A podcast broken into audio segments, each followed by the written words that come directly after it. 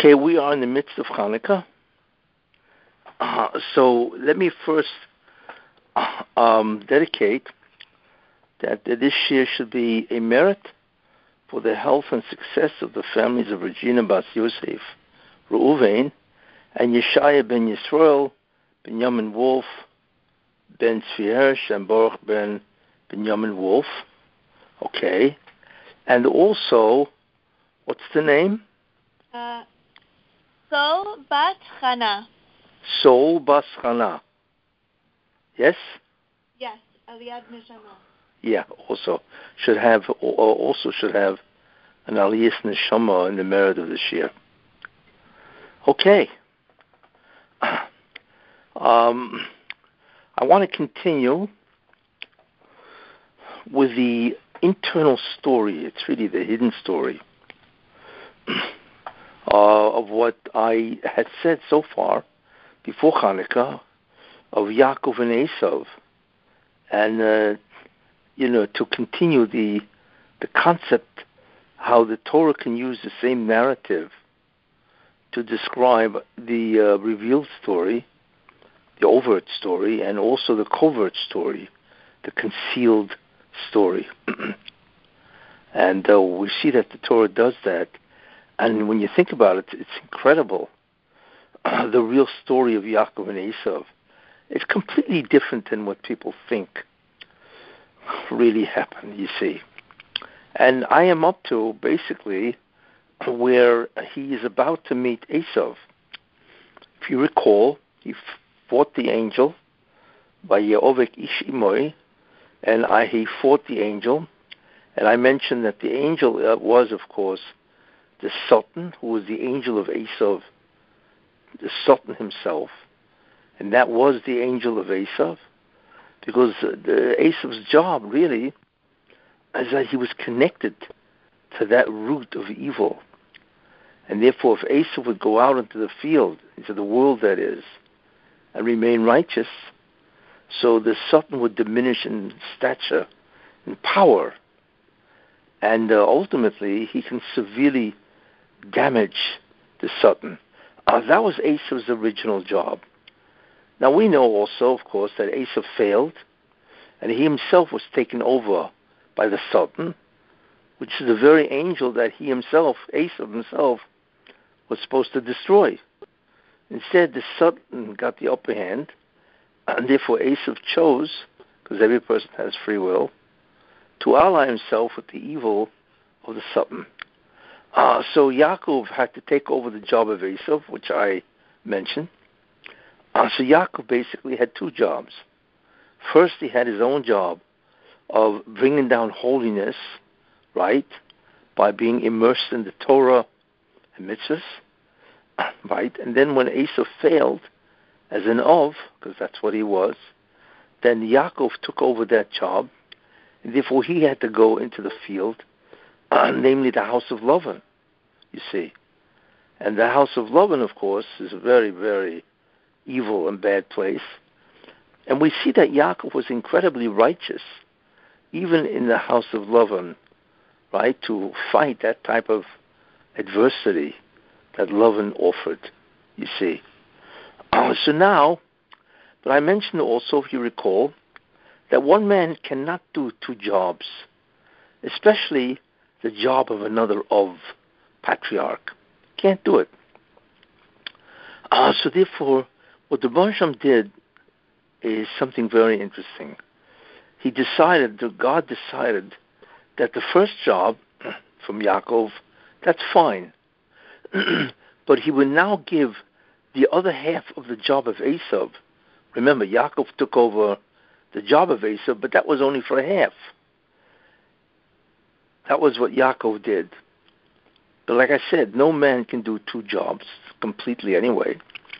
So the Barsham elevated one of Yaakov's children to the status of an Ov, a patriarch, you see. So Yosef amazingly, is a chatzi of, which is half patriarch. In other words, his neshama was much greater than the souls, the neshamas of the shvatim, of the tribes. In fact, that's how he was able to have two tribes. Because a tribe cannot give birth to a tribe. His level of holiness isn't that great. But if Yosef was half of an of, he could actually have two of us, which is just amazing. And not only that, we find that the symbol, there's a thing called the divine chariot, which is enumerated in Yecheskel, the book of Yecheskel. And one of the signs uh, of one of the wheels, I should say, of that chariot is an ox. And that ox represents Yosef, because he was a chatzi of, you see, a very lofty neshama. And we know, of course, that really ultimately he is the foundation soul of the Mashiach ben Yosef. That's really who he is. In any case, so therefore Yosef took over half the job of Esav, as I pointed out last week. so now Yaakov is going to leave the house of Lavan, right? He's going to leave the house of Lavan because he did what he had to do, and obviously he was very successful because even the Satan, the Malach, even the Satan admitted to Yaakov because Yaakov fought him, won, and I went into that previously, and he won, and he asked the Satan to bless him, but the Satan you don't find blesses him. Instead, the Satan admits to him, right, that he was victorious. In other words, he did the job of Esav, and he actually did the job. He was victorious, you see, and that, in a certain sense, is the greatest type of blessing the Satan can give you. That you were victorious and you successfully overcame the temptations of the Satan. So even the Satan has to admit, right, that you were victorious, that you won. You think about that, that's really incredible. You see. In any case, this is what Yaakov did. So Yosef took over the job, and that's why when Yosef was born, Yaakov went over to Lavan, and he said to Lavan, you know, I want to go back and Makom Artzi, right, to my place and land.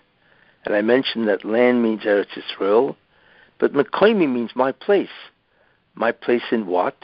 My place in the Tikkun process, which is to bring down holiness, not to fight Satan. Because Yaakov wanted to go back to his original position, you see. and that's what he said. My place, and uh, you know, and also Eretz Israel. so we now find Yaakov going to meet Esav. Now the Torah says on the way, Vayishlach, that Yaakov was very afraid of meeting Esav. Why would he be afraid? You see, because Esav, and this is a very important idea, as we will see, because Esav really had a certain um, advantage over Yaakov Avinu. He had a tremendous merit, which Yaakov did not have. what was that merit? That's the merit of kibbud over aim, honoring your father and mother. And we know, which I had mentioned quite a while ago, that the rabbis, the Chazal, consider the work of uh, Esav that he he performed the mitzvah of honoring your father more than any person ever, which is astounding. you know, and I mentioned that Rabban Shimon ben Gamliel, who was the prince of Israel later on, said that I fulfilled the mitzvah of Kibbud of greater than anybody in my generation. But I found that Esav did it much more than I did. In other words, Esav was the person who fulfilled the mitzvah of Kibbud of greater than anybody else. And as an example, for instance, he would get, he would put on his uh, Yom Tov or, or Shabbos clothing before he would see his father. That's how much respect he had. He would actually change his garments before he would go in and visit his father. So we can begin to see that his love and his respect for his father was incredible. And this, therefore, was always something which was detrimental to Yaakov Avinu, because Esau was much greater in the midst of Kibbud Ov than Yaakov. you see, so Yaakov was always afraid. Now, especially if you remember, you know, when Yaakov left for the house of Lavan, right, he was really gone 22 years, or at least 22 years, because for the first 14 years, right, he learned the yeshiva of Shem and I mentioned why. But he was gone for, you know, 14 years, and then he was gone for, right, another uh, 22 years, working for Lavan, you see. So therefore, he did not serve his father. Of course, it's not that he didn't honor his father. He wasn't around to honor his father, you see. So therefore, he lacked the incredible opportunity to honor his father. But Esav didn't. He lived at that time in the land of his father, you see. So Esav's observance of the mitzvah of Kibbud Ov was much greater than Yaakov Avinu. Uh, so Yaakov was afraid of Esav because when you do a mitzvah, that stands for you to protect you, you see, to protect you and provide a tremendous merit. Uh, so Yaakov was afraid that the merit of honoring your father was so great that in a battle between him, Yaakov, and Esav, that Esav would win and kill Yaakov. Can you imagine that? and therefore it says, Vayiro Yaakov mi'oid. And Yaakov was incredibly afraid. And the Targum on that spot says Mishim Yukrodi Avuho, because of the honoring of the father. Imagine that the mitzvah of kibbud aim is so great that one who does that actually has a tremendous merit. And if he comes to battle at tzaddik, imagine Yaakov at tzaddik, he will win over Yaakov Avinu. It's amazing when you think about that. But therefore, Yaakov was very much afraid that if Esav does battle him, and apparently Esav wanted to battle him, in fact, the uh, messengers that he sent, which were really angels, told Yaakov that he's coming with 400 men, obviously to kill him, because Esav was ma- very mad that Yaakov stole the blessings of Yitzchak. Very mad. And in fact, he said to himself, at, we find at the end of you know, uh, Pashas uh, uh, Toldos, or Vayetze, or whatever, uh, that let my father's, you know, age, you know, when he will pass away, then I will kill Yaakov. In any case, he, uh, therefore, Yaakov was very worried because he could not measure up in any way to the measure of kibbud aim, honoring your father and mother. That's really a, a very important idea. But in any case, so Yaakov was now going to meet Esav. Oh, you see, now Esav was a tremendous rasha, obviously, tremendous. So what did he do? He had a daughter named Dinah. So he took Dinah and he put her in a chest. He concealed her. So when he meets Esav, Esav won't look at her and say, hey, she's good. Let me marry her, right? Uh, so to remove that possibility, he took Dinah, put her in a chest, and he concealed her from Esav, which makes a lot of sense. You see, I mean, here's Esav is a tremendous rasha. Yaakov certainly does not do want to do a shidduch, right, with Esav.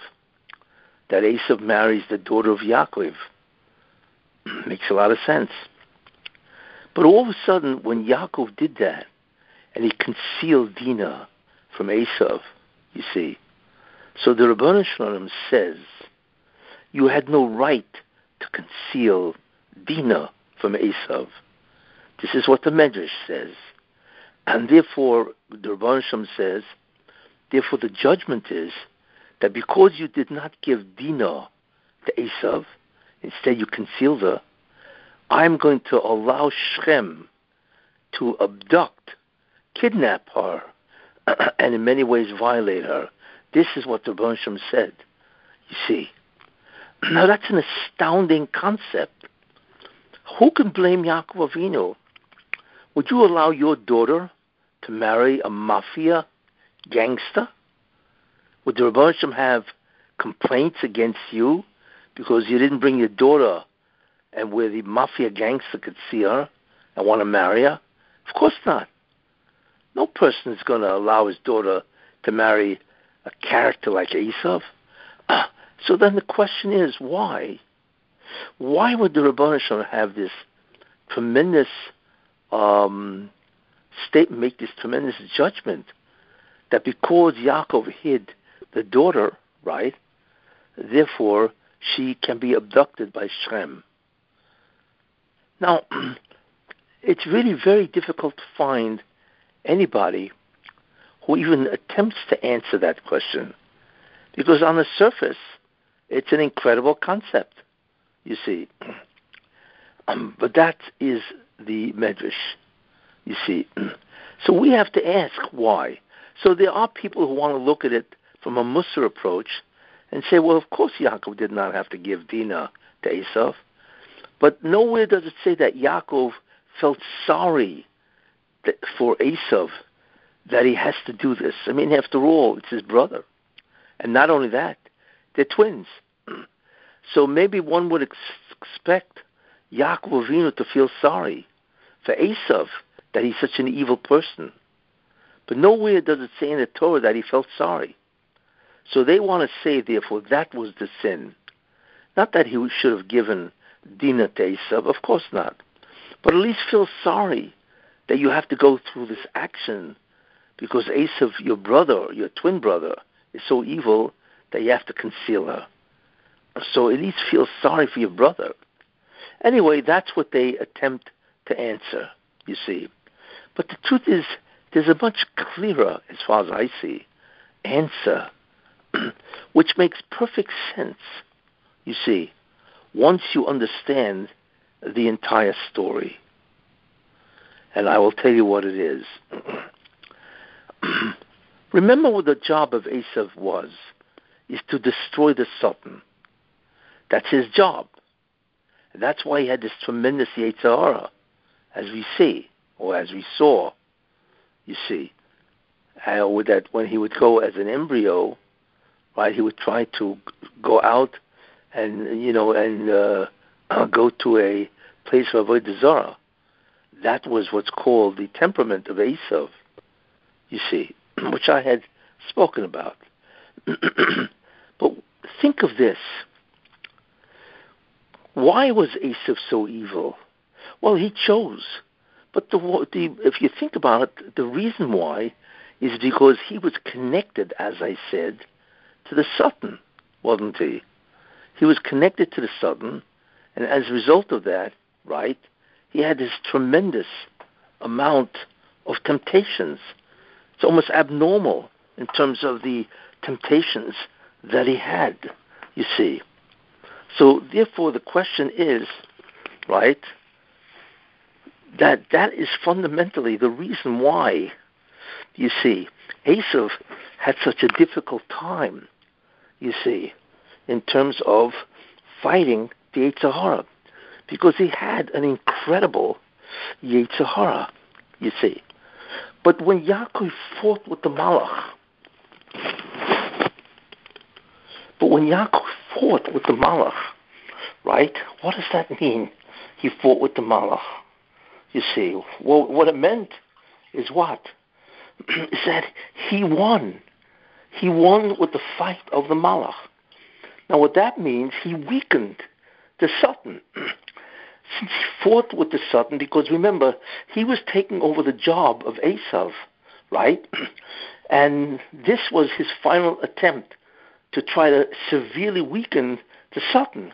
So he fought with the Satan, right, and he won. And the Satan even admitted that Vatuchal and you won, both of, against Lavan and Esav right? You did their job successfully.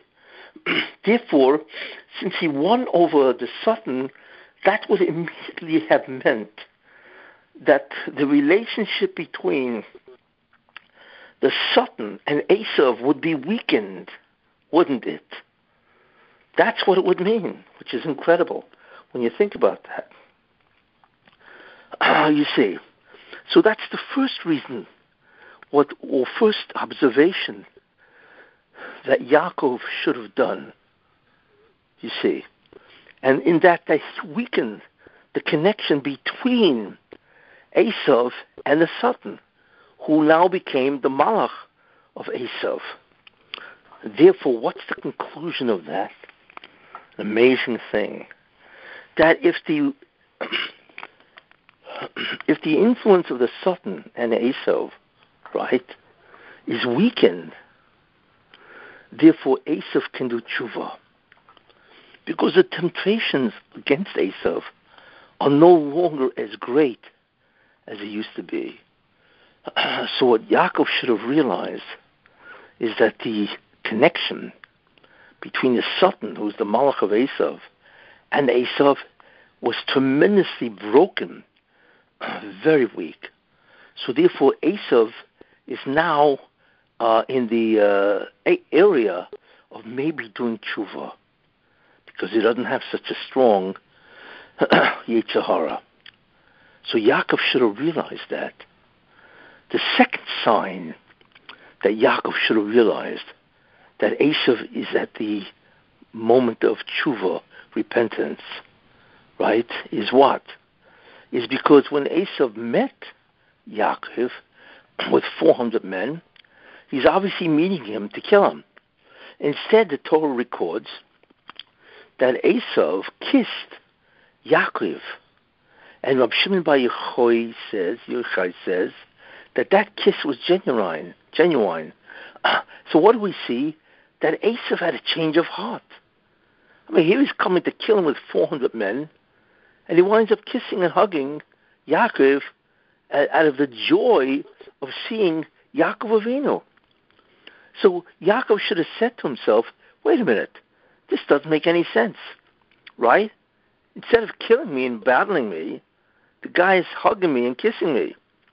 You see, out of joy, out of brotherly love.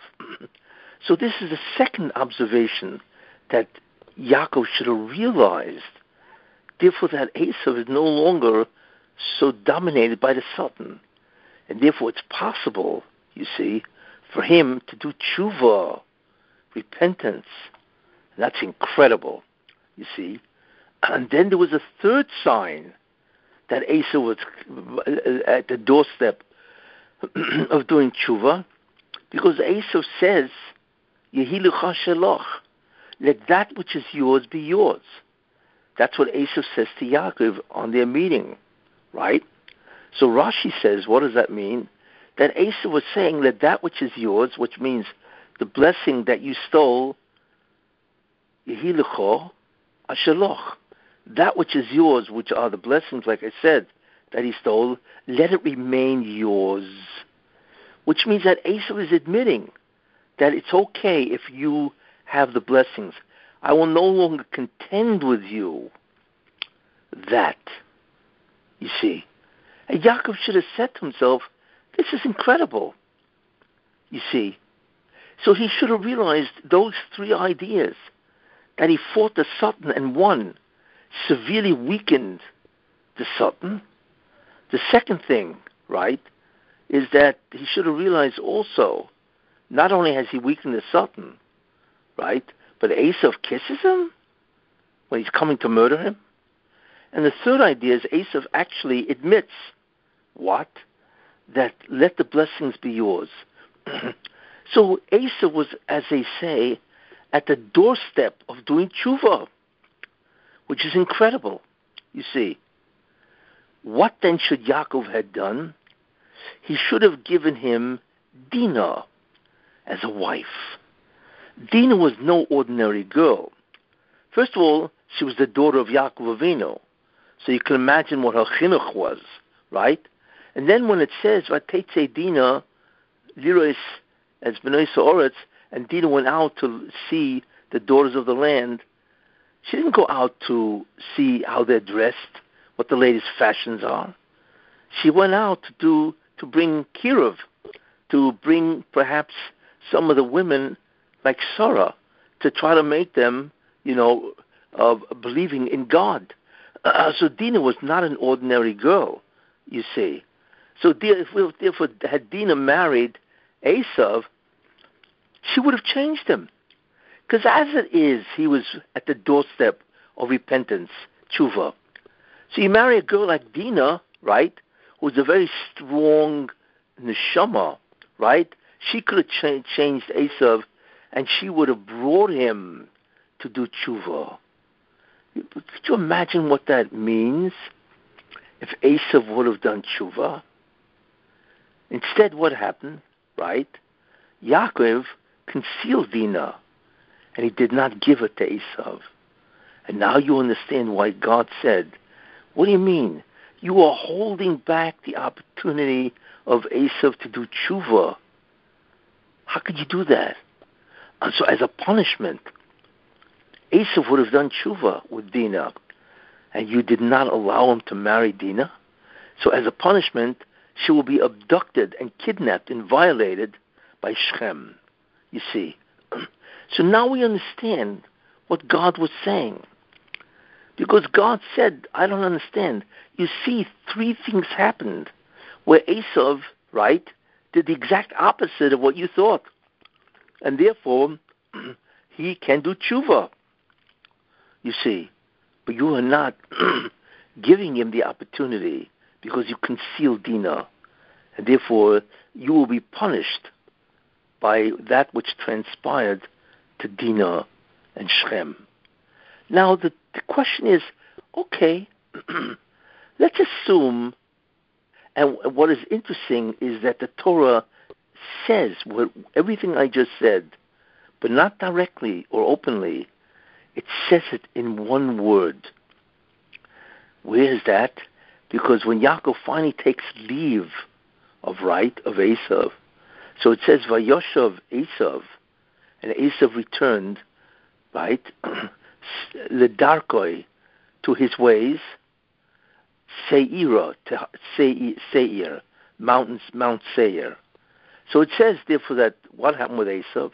He went back to Mount Seir, which is where he lived, he and his tribes and his children and so on.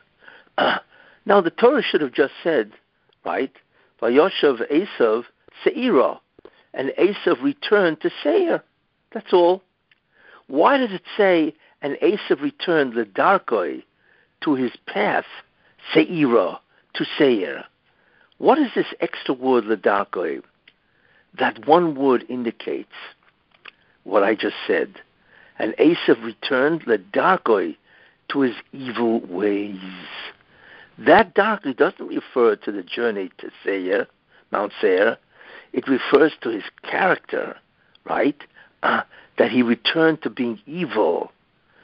Why? Because Yaakov missed the opportunity to allow Esav to do tshuva. You see? And therefore he returned to his evil ways. Uh, and that was always held, right, as a sin uh, of what Yaakov Avinu did. You see, so it's amazing that the Torah, in one word, alludes to what the actual sin of Yaakov Avinu was. now we can conjecture and say, well, why didn't Yaakov Avinu see this? We don't really know. We're not talking here about an average person. Uh, we're talking about the Bechira Ovis, which is he is the greatest of the patriarchs. And we're talking about a person that we cannot even really imagine what his righteousness was, what his holiness was. We, we, we have no concept of who this man was, right? so why didn't he see this? It's unknown. We don't know. We do know that he didn't see it. I suspect, you know, I, this is conjecture on my part, that maybe he was very angry at Esav why? Because Esav caused him a lot of problems. You know, a lot of problems. He wanted to kill him, and so on. He was very bad to him, uh, uh, whatever. And therefore, Yaakov had to flee. Because of Esau's wrath and so on, uh, maybe that prevented him from thinking about having his daughter marry Esau. Maybe. We don't really know. But it is interesting that the Torah alludes to the whole story in one word. Now, the question is, why was the Rebbe so angry? Okay, it's true that he didn't do tshuva, right? He didn't repent. But the, it's interesting to conjecture what happens if Esav had done tshuva. Let's see the opposite side. What happens if Yaakov would not have concealed Dinah, right, in a chest? And let's assume Esav would have seen her and said, you know, wow, I want to marry this girl. She's an unusual woman. And let's assume he would have married her. What would have resulted? Let me tell you what would have resulted. Incredible material. First of all, we know Esav became a rasha. And because of him, right, ultimately, he gave rise to the Edomites, right? Esav is Edom, and he gave rise to the Edomites, right, and so on. And Edom, they gave rise to who? To Rome, right? They gave rise to Rome. Rome, the terrible country or uh, empire that ultimately would destroy the Beis Hamikdash and murder millions of Jews. Right? so if Esav had done tshuva, guess what? There would be no Rome. You see, because nobody would represent Esav, because he's a tzaddik. He did tshuva. So that's the first incredible, significant change of history, especially vis-a-vis the Jewish people. the second thing is if Esav would have done tshuva, then the power of Esav, remember, he had he was a very powerful person, as I pointed out, that he was able to do kibbud over aim, the greatest of all in mankind, right? Even though he was an incredible, arrogant person, you see, and therefore for an arrogant person to subject himself to submit to authority is incredibly difficult. So Esav had tremendous koiches, powers, abilities, skills. Uh, so he used it for evil. But if he had done tshuva, then he would have done what? He would have used it for kedusha, for holiness. So we would have the power of Esav, right? His characteristic power and so on, in the in the service of holiness and righteousness. So that obviously never happened because he never did tshuva. So that is a second thing that would have happened, right? then a third thing. Imagine if he had done tshuva. Who loved him tremendously? Yitzchak. It says in the Torah that Yitzchak loved Esav, and I and I said why, because Esav had the same job as Yitzchak, and that is to fight the satanic influences and temptations. If you recall, so therefore, right, imagine how joy, how joyful Yitzchak would have been had Esav done tshuva. The son that he loved actually returned to him, returned to being God-fearing, right, and observing whatever mitzvahs they were doing. What joy, happiness that would have done to Yitzchak. So therefore, in one fell swoop, as they say, uh, Yaakov would have done the mitzvah of kibbud over aim. You see, tremendously, because you know what it is to make your father happy, joyful, right, and so on. Unbelievable. So that's what would have happened had Esav done tshuva, and that would have meant that Yaakov is not subservient to Esav in terms of honoring your father. On the contrary, he would have brought incredible honor to his father by making his son, Esav, religious. But that never happened, you see? so that's another idea, you see. And not only that, what, also would have happened had Esav, right, uh, done tshuva, well, Dina was abducted and violated by who? By Shechem. And she had a daughter. Yes, her name was Osnas. Osnas was a daughter that resulted from the union of Shechem and Dinah. And there was a tremendous embarrassment because she was the product, basically, of a rape. You see, uh, so somehow they got Osnas to go to Egypt, and Osnas was in the house. The Chazal tell us he, she was in the house of Potiphar. Yes, and when Yosef saw her, he saw that she had some type of a necklace that had some Jewish symbols, and she told him who she was. So he realized who she was. Uh, that really her mother is Dinah. Guess what? Yosef Hatzadik married her because she was Jewish. You see, so could you imagine that Osnas, instead of being born from Shechem, right, as an abduction of Dinah, right, she would have been born to Esav and Dinah, because Esav would have married Dinah, he would have been righteous, and he would have had Osnas. So therefore, Yosef would have married Osnas because that's who his intended mate was. Isn't that interesting? That means that Esav would have been the father-in-law of Yosef Hatzadik, right? Because his daughter, between him and Dinah, Osnas, married Yosef. That means Yosef would have been the son-in-law of Esav. And what would that have meant? That Esav himself would now be back in the parsha, in the uh, in the uh, uh, agency of Mashiach ben Yosef. Right. That also would have happened had Esav done tshuva. He would have married Dinah. They would have had Osnas.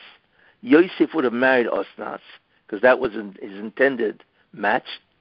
And therefore, as I said, Yosef would have been the son-in-law of Esav. Esav would have been the father-in-law of Yosef. And therefore, Esav's power to battle the Satan would have been reclaimed. That means Esav would be back in the Parsha, right, in the area of Mashiach ben Yosef.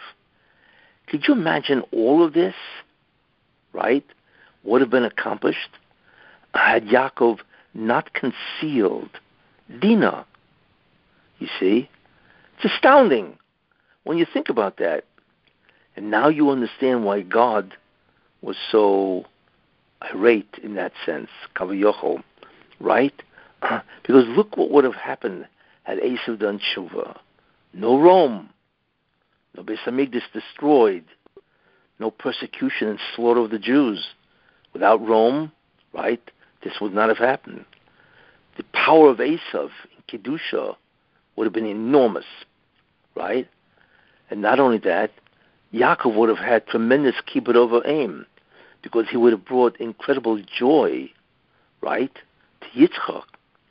And also, right, Yosef would have been the son-in-law of Esav together with Dinah because he married Osnas, right? And Esav would have been his father-in-law. And therefore Esav would have come back in the section, in the area, the parsha, in other words, of Mashiach ben Yosef. Could you imagine all this was missed? Because Yaakov concealed Dinah from Esav. Isn't that interesting? And now we understand the judgment of God. You see, it's not merely that he missed an opportunity to bring Esav back. It was much, much more devastating. You see, and therefore, with all of this, we can now understand, right, something else. You see, because it says Vayeshev Yaakov, and in the next parsha, and Yaakov dwelt right? So the Chazal learn that what Yaakov wanted to do, you know, he he left Lavan and came home, right? He left Lavan, like I said, he came home. What did he want to do with the rest of his life? I mean, he still had a long way to go, right? So what is interesting is that he wanted to, in a certain sense, relax. Vayeshev, and he wanted to dwell means, and you know, bishalva. He wanted to take it easy, as they say because he had done his own avodah, which is bring down holiness. He had accomplished and achieved the feat of taking Esav's avodah, right, to subdue evil and destroy it in that sense, right?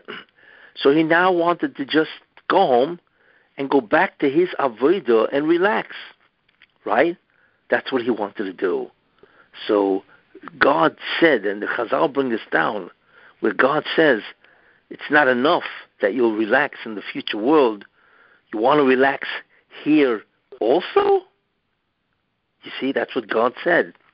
You know, like I said, you know, in the Olam Habo, which is eternity, you will relax. Then that's okay. But you're not going to relax here. Of course not. You got to continue doing your avodah, your service to bring the tikkun. You see? So the question is this. This makes no sense. What? Of what Yaakov wanted to do. What do you mean Yaakov wanted to relax? Tzaddikim don't relax. They're busy doing God's job, right? The task of God to bring the tikkun until they die. There's no such thing as a vacation. Any tzaddik is like that. You don't. They don't take vacations and relax. You see, for the rest of their life because they've they already done their major work. No, they continue on and on until the end. So the question is, we're not talking here about some tzaddik or whatever. Uh, we are talking about Yaakov Avinu. So Yaakov Avinu, how can he have this thought that now he can relax? You see? And therefore it says, Chazal bring down that God said, you want to relax? You're not going to relax because I'm going to bring the tragedy of the kidnapping of Yosef. Uh, you're not going to relax, right? And you're going to have to suffer for the fact that he's missing for 22 years. That's how long, you know, Yosef was missing. Actually, it's longer because you have to uh, um, talk about the uh, the concept that Yosef uh, that uh, that Yaakov learned in the yeshiva for an additional 40, 14 years. but he wasn't punished for 14 years, right? He was punished for 22 years. That is the time, you see, uh, that Yaakov did not serve his father. So, as I said, Yaakov wanted to relax. And God said, Oh no, you're not relaxing. You need to still do the job. What job? And why would Yaakov think of that? And the answer is, he didn't want to relax. what he wanted to do is relax from doing the job of Esav, because he had done the job. So he doesn't have to continue with that. That's what he wanted to relax. You see? And now that makes sense. So what did God mean? You can't relax. Because what God said is, wait a minute, you know, you failed to bring Esav to tshuva. And therefore, the fact that Esav has unbelievable mitzvah of honoring your father, kibbud of, which is a very big detriment to you, right?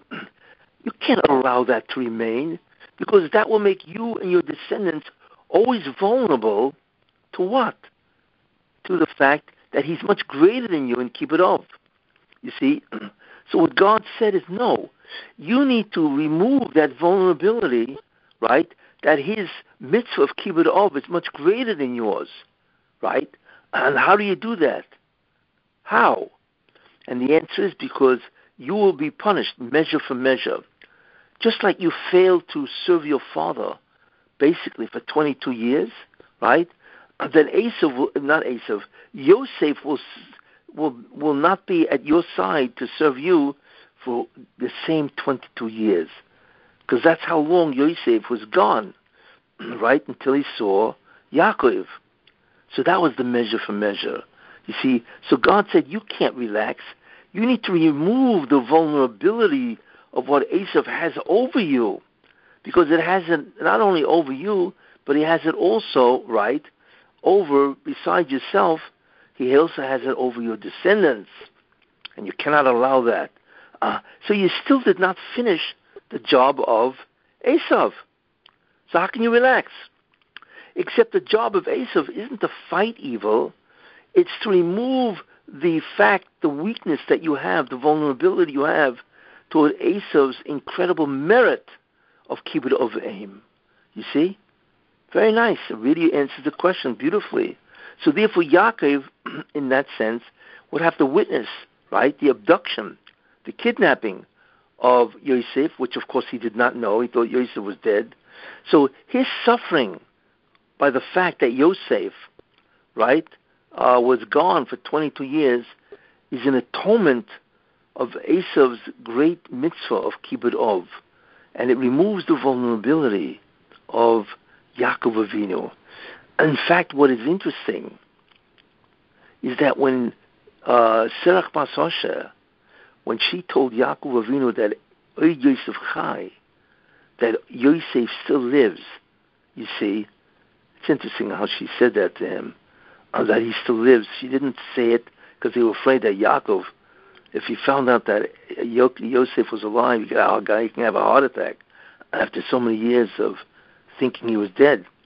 So she actually came to him, she sat down, and she sang that Yosef, Od Yosef Chai. And what she did is she brought such joy to Yaakov Avinu that he blessed her never to die. And she is one of the few people, Serach Bas Osher, who never died. Right? She went into heaven alive, just like Eliyahu and just like Hanoich. Right? She never experienced death.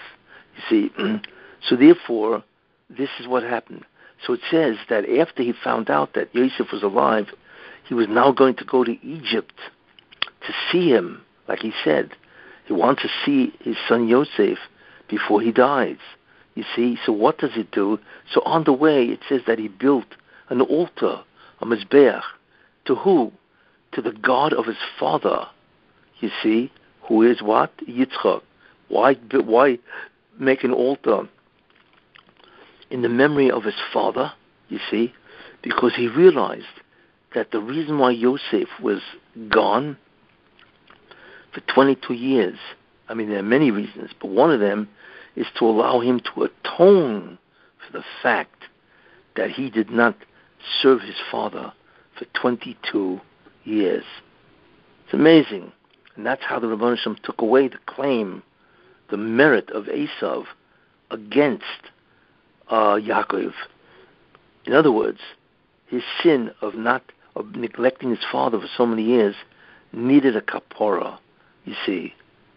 So therefore, this is what happened in terms of Yaakov. He actually made an altar and dedicated the sacrifice to his father, not Avram, but his father, right, Yitzchak, because he realized that he was remiss in kibbud avoim.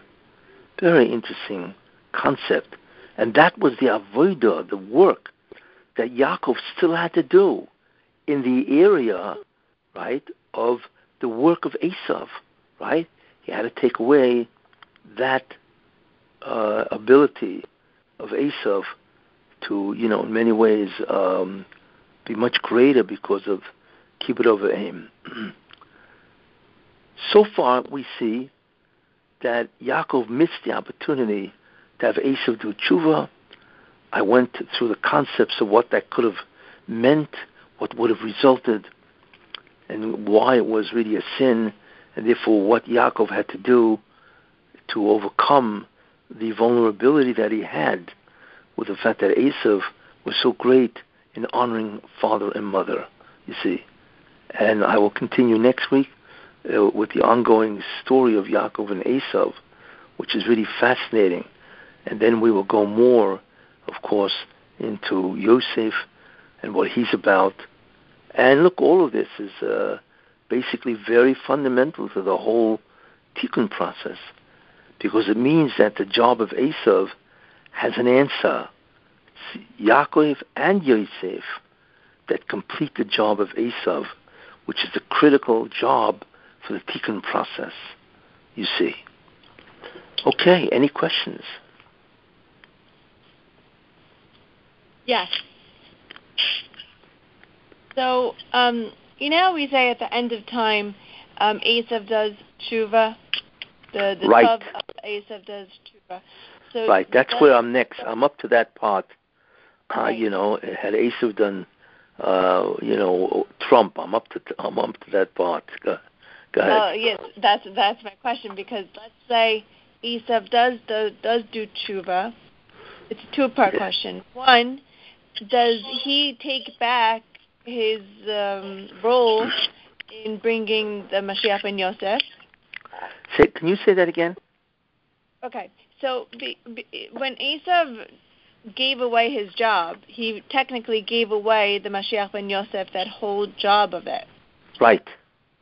So when Esav, uh, the Tov Sheba Esav in our time does tshuva, does he take back the ability to bring forth Mashiach ben Yosef? When Esav does does tshuva, yeah, does he take back the ability? Uh, no. Once it's gone, it's gone. He had the opportunity, you see. So in that sense, he doesn't take it back, but he is part of the assistance in terms of the tikkun in that process. In other words, the process really is the process of Mashiach ben Yosef, right? In fact, that's really, if you think about it, I'm going to get to that next week. Trump, Trump, who's an incarnation of, um, I will mention next week, Marcus Aurelius, who's really a Gilgul of if you think about it, who is he battling?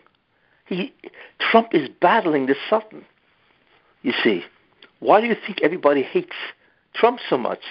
Because the real battle, the Satan is dying, and Trump now is the greatest threat to the Satan. Yeah, but wait a minute. How could Trump be a threat to the Satan? Because Trump is Esav doing tshuva, and therefore, in a certain sense, that's back into the subject of what? Of Mashiach ben Yosef, or I should say, the Mashiach of Edom. So the Mashiach ben Ed of, of, of Edom, in many ways, is a subdivision of the Mashiach ben Yosef.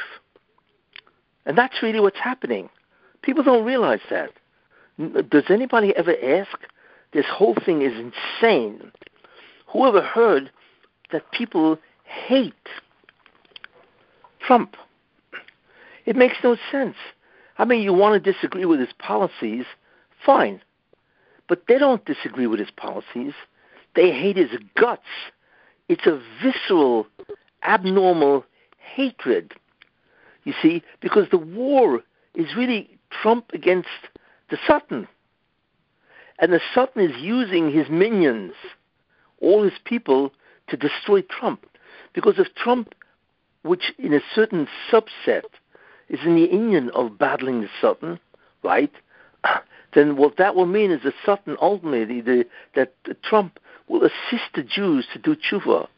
And that is the worst thing you can do for the Satan.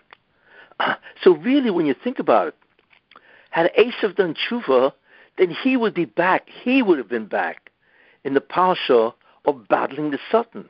You see, because the relationship between Esav and the Satan didn't really change. You see, so now that Trump is the tshuva of Esav, because that's really who he is, he is battling the Satan. And who is the Satan? The is behind the incredible gut, visceral hatred of Trump. So in that sense, Trump, who is the Mashiach ben Edom, he's the Messiah of Edom. Of course, not of Jews, but of Edom, Esav doing tshuva, right? He is battling the Satan for survival. So isn't it interesting that there was an interlude, right? That uh, uh, Esav did not do tshuva, right? So there's sort of like an interlude of almost 4,000 years, right? So finally, sort of like the far descendant of Esav, Trump, he instead is battling the Satan. And that's really what we're watching. That's why this whole business is abnormal. We've never seen anything like it. You see? They just can't stop trying to destroy Trump. You know, I mean, today there's uh, the January 6th committee, which is an absolute farce right? For anybody who understands what's going on, they just voted, right? And there was no opposition, right? to have a criminal referral to the Department of Justice against a president, a former president, which never happened before. No president was, uh, you know, a recommendation to uh, for a criminal reference, and it was done today. It's unbelievable what, what's happening to Trump. Uh, it makes no sense, but that's what you're watching. You're watching Trump, who picked up, you know, as they say, the gauntlet, uh, the flag, right, of the Union of Ben Yosef, you know, because he's a Mashiach of Edom, right? He's the guy of Esav doing tshuva that is battling the Satan in today, right? December 19th, right, 2022. Uh, and that is what Esav would have been doing at he done tshuva. Isn't that amazing? But don't you always say that um, the let's say like uh, the goyim they they plan something out and Hashem says, "Oh, that's what you want to do," and then He uses that plan for their demise. Right. That whole January sixth thing is really um, Hashem's going to use it for Biden. You mean to get rid of Biden? Yeah. Like yes. let them do everything with the plan in their mind to do it against Trump, and then when it's done, last minute Hashem, uh, you know, sets things in motion. For, it's really for Biden. Yes, right. It's going to be turned around, right? Yeah. And I'll tell you something now. That is why probably, although I'm not saying it definitively, but that is why probably Trump will win in 2024. Amen. One of the main reasons is because he is basically, as I will say, he is a, an incarnation, a Gilgul of Marcus Aurelius Antoninus, who himself is a Gilgul of Esav. But they are the products of Esav that do tshuva. Uh, and since he is the soul that was picked for this mission, clearly then, I feel anyway, is that he will win the election of 2024. Somehow something will happen where he will again win, just like the first time he won. It was a miracle. He will win the second time because if you think about it, that's really his mission.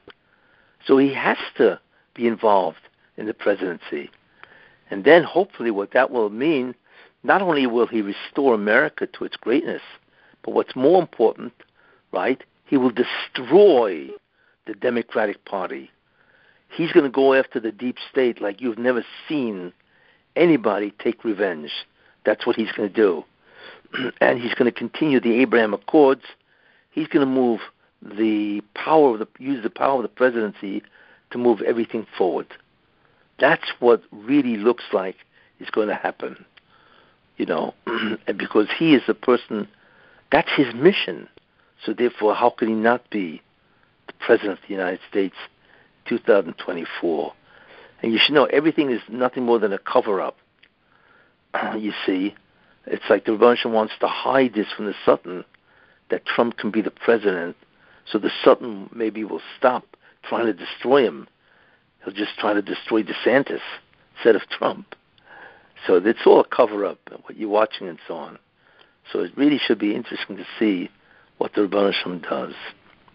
You see, based on what I'm saying. I have a question. Um, sure. So Esav needed um, Dina in order to help him to do tish- do tshuva, right? Yeah, Dina would have really finished the job. Okay, so does Esav now, in our times, the Tov Esav, which you say is Trump, does he need someone to push him in the direction of tshuva, like a Dina? Well, I mean, he's married to well, what's her name again? Of uh, whatever her name is. Melania. Uh, Melania. Melania. I mean, I don't. I have no idea who she is or what she is, no, but it doesn't necessarily need to be a wife. But I'm saying, do they need that that whatever the soul of that person to get to push them in that direction? Not not necessarily. Why? Because in the time of Esav, right, Dina would have helped Esav do tshuva, but Trump already is in the Tzad HaToiv. He already, in a certain sense, has done tshuva. He's already on the side of good.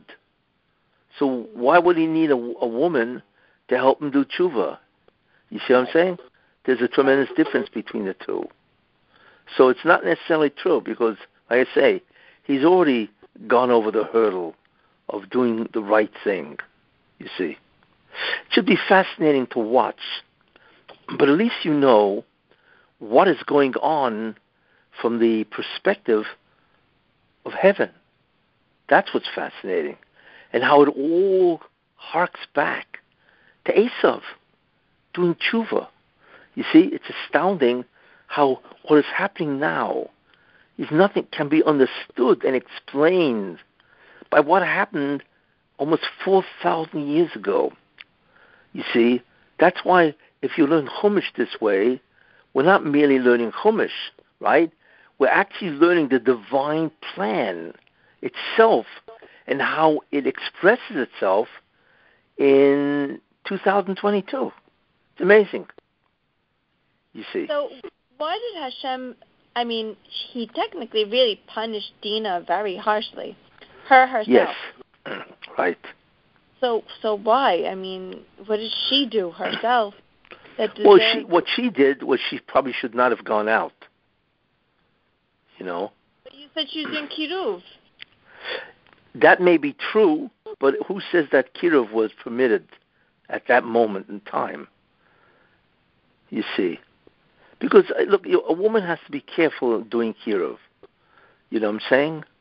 And at that time, the the you know the world is steeped in avodah zarah. You know what I'm saying? And you have to remember, Sarah did it because you know she was with Avram Avinu, and he could protect her. You see, you know what I'm saying? and Avram Avinu was the real, the person who was doing the kiruv, and she probably assisted him. You see, Dina didn't do that.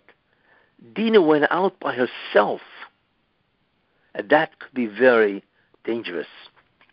So really, she was not permitted, as far as I understand, she was not really permitted to go out, even if it was for kiruv purposes, because she did, she went out alone. She didn't go out with anybody to do kiruv. You see, where Sarah worked with Avram Avinu. So that's a different story. So maybe that is what the uh, so that produced a kitrug, a prosecution against Dina. You see, so that together with Yaakov's sin, which we clearly see he did, or else why would he be punished? So they both suffered in the same way. You see? Right. You know, I, I understand everything you say and I believe everything you say, but again, Yaakov was such a big tzaddik. Esav did murder. He raped the bride. He gave up the birthday. He did so many sins that Hashem took Abraham's life away five years earlier so he wouldn't suffer. Right. I, I don't right. blame him for putting the girl in the box. Say what was the last statement you said? She doesn't blame him for putting Dina in a box. Well, that that's that's the tremendous question. How, you know, on the contrary, you know, uh, but but one thing we see, one thing is clear, that God did say this. The, the Medrash Rabbah says this, that God said you were wrong in doing this, and therefore you, together with Dina, will be punished. Uh, so we would never have said that, but God says this. So automatically we realize that Yaakov did sin. You see? Now the questions we got to figure out why. Like I said, who would want to marry their daughter off to some mafia gangster?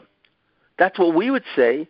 Uh, but the truth is, like I'm saying, look, I enumerated what the advantages would have been had Esav done tshuva. I gave a whole bunch of them. I see.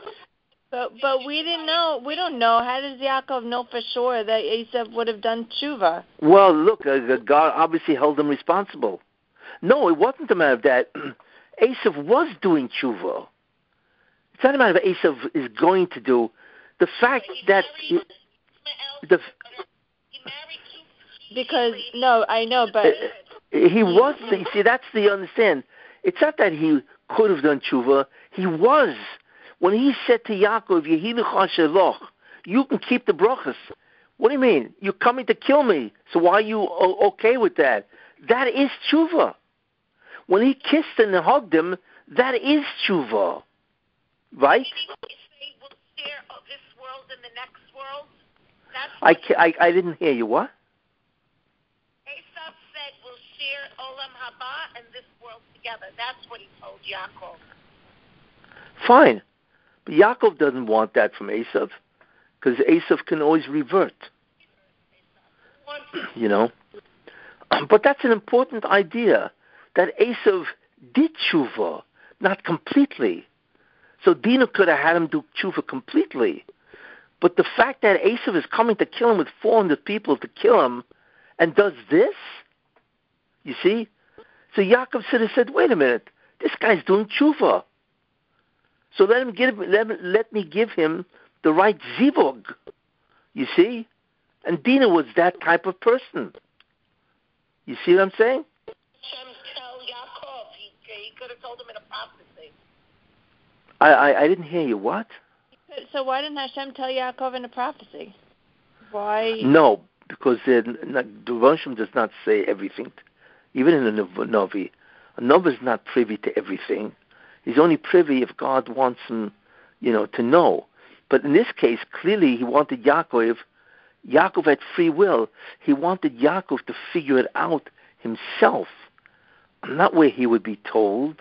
You see, in other words, Yaakov had free will, and he should have exercised that free will to realize but he was obviously prevented, as I as I attempted to explain.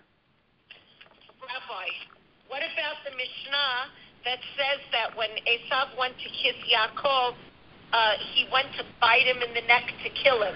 Right. So that's an argument. Wait, that's an argument. That's true.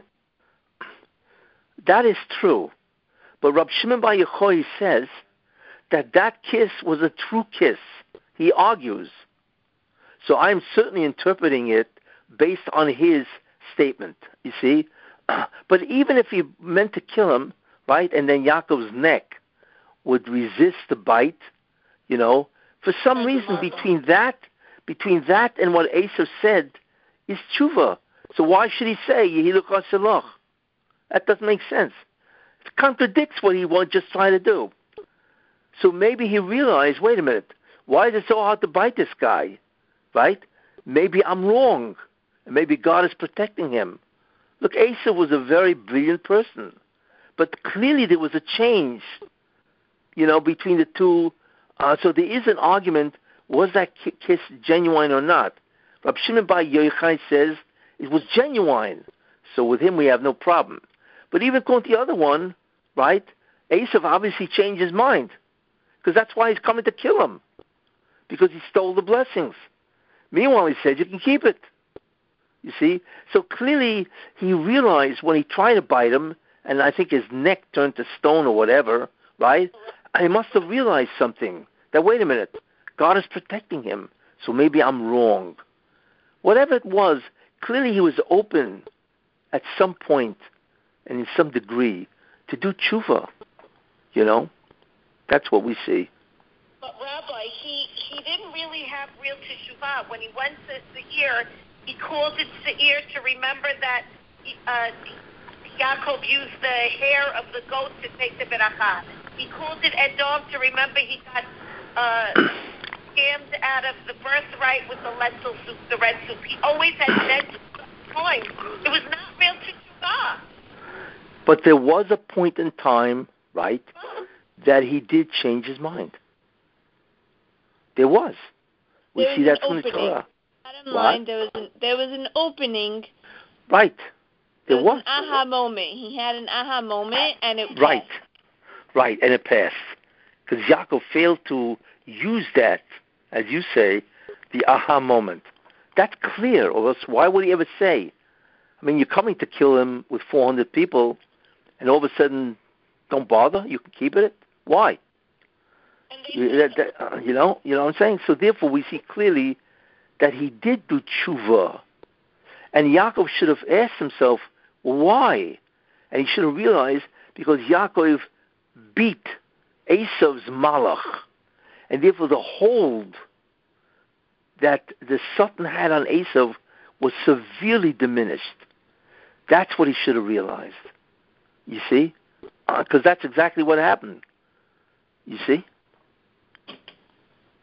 So, bottom line, what we learned from the story is that a woman could really change a man. you know what they say? Yeah, if a man marries, if a man who's not religious marries a religious woman, he will become religious because of his wife, right? But if a woman is not religious and she marries a religious man, he will not be able to change her. That's what they say. Look, a woman has a very strong influence on the husband. You see, you know, women have their ways and so on, and uh, and this is what you see. You know, if a woman is religious, she may often has the ability to get her husband to do tshuva. And Dina had more than that. Dina was not just a woman; she was what's called a yatsonis. She was a, wo- a woman that goes out to actually. She's a an assertive, right, woman, and she goes out to try to bring other people back.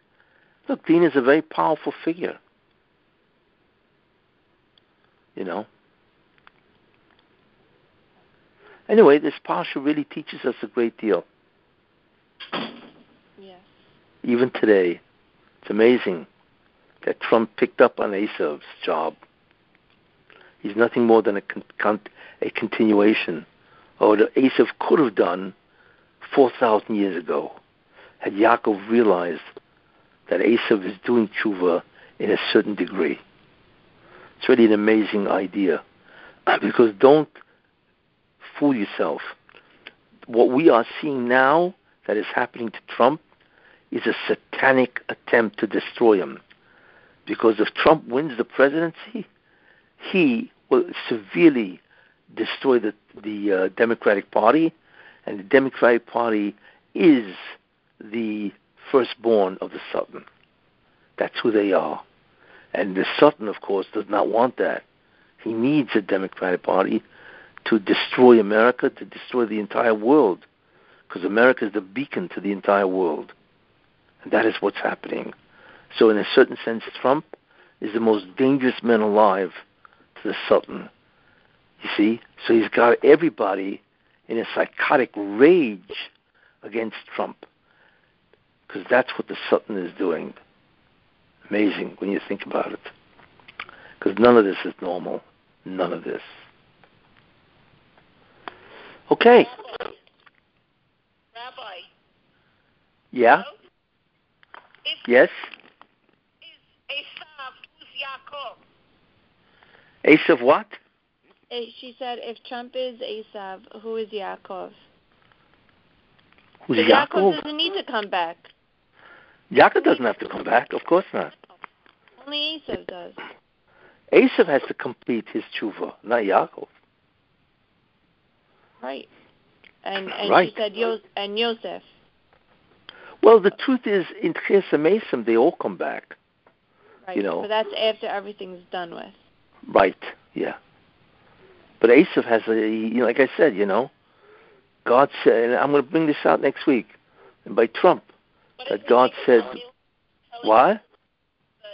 Oh. about the FBI. She she said, what do you think about Elon Musk telling about all the information about the FBI? well, th- this illustrates something very interesting. We can never predict what's going to happen. I mean, what Elon Musk is doing is destroying the Democratic Party. he's destroying the government agencies that they're in cahoots, right, with Biden and the Democratic Party. Now, nobody predicted uh, Musk. Nobody even thought that Musk would buy Twitter. Nobody. Uh, that's why. That's why you can't write anybody off. But what he is doing is his revelations are destroying the Democratic Party. And the Rabbanison, what he did also is he allowed the House to become Republican. And they're going to investigate everybody on January 3rd. So we can't really predict of what's going to happen when all these revelations come out. And they're going to do that. You know, that's what's going to happen. I mean, the next two years is going to be a circus in terms of what's going to happen in the government in America. You see. because you're going to have investigations after investigations, and Right. so on. Right. It's going to be a real upheaval in politics in America when the Republicans take over the House. You know, we And it- cannot even predict.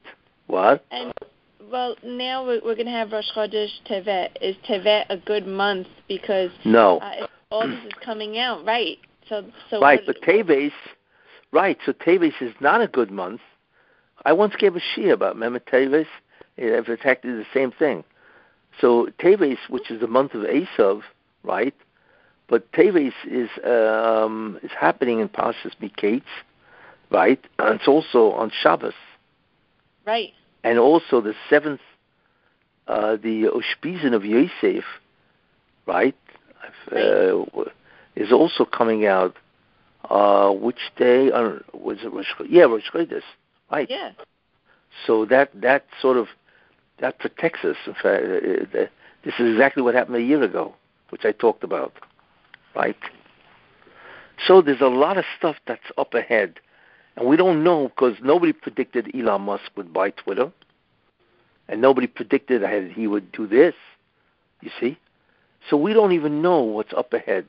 Get out of it. They were suing him. She said What was he that? Tried, he tried to get out of buying um, Twitter, and then they were suing him, so he didn't have a, a choice. He had to buy it. Yeah, that, that's you're looking at Ribono Shel Olam, God. Yeah. He's saying, "Oh no, I need you to begin the process of destroying the Democratic Party." So he made sure that uh, Musk cannot have an exit. And the It's amazing how God works. What? lied under oath. The other owner of uh, Twitter, Jack Dorsey, is a big fat trouble. He lied in Congress, and he's a Yeah. big trouble. He was Right? Yeah. covering up for child uh, exploitation. He Right. was very bad. Right. Yeah, he lied in Congress. Right. Okay. Look. Dr. Let's, Fauci is in big trouble too. She said Dr. Fauci too, also in trouble. oh, Fauci's a murderer. He is a murderer. Of course. He's a murderer. Because he lied.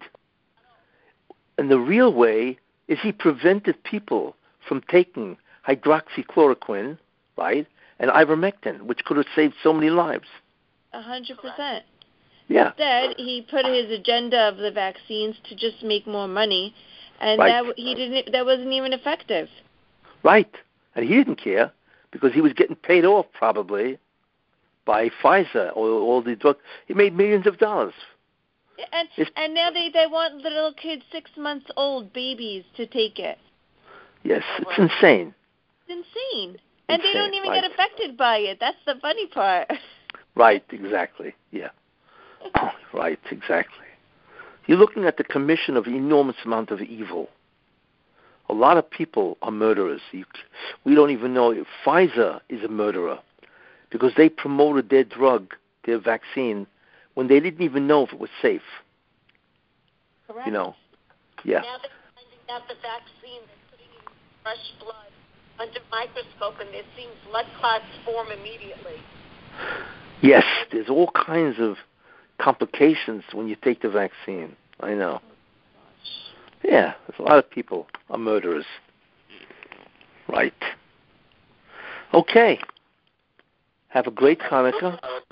Thank you, Rabbi. Happy Hanukkah. Thank Happy you, Rabbi. Hanukkah. Yes. Happy Hanukkah. Thank you, and uh, see you next week.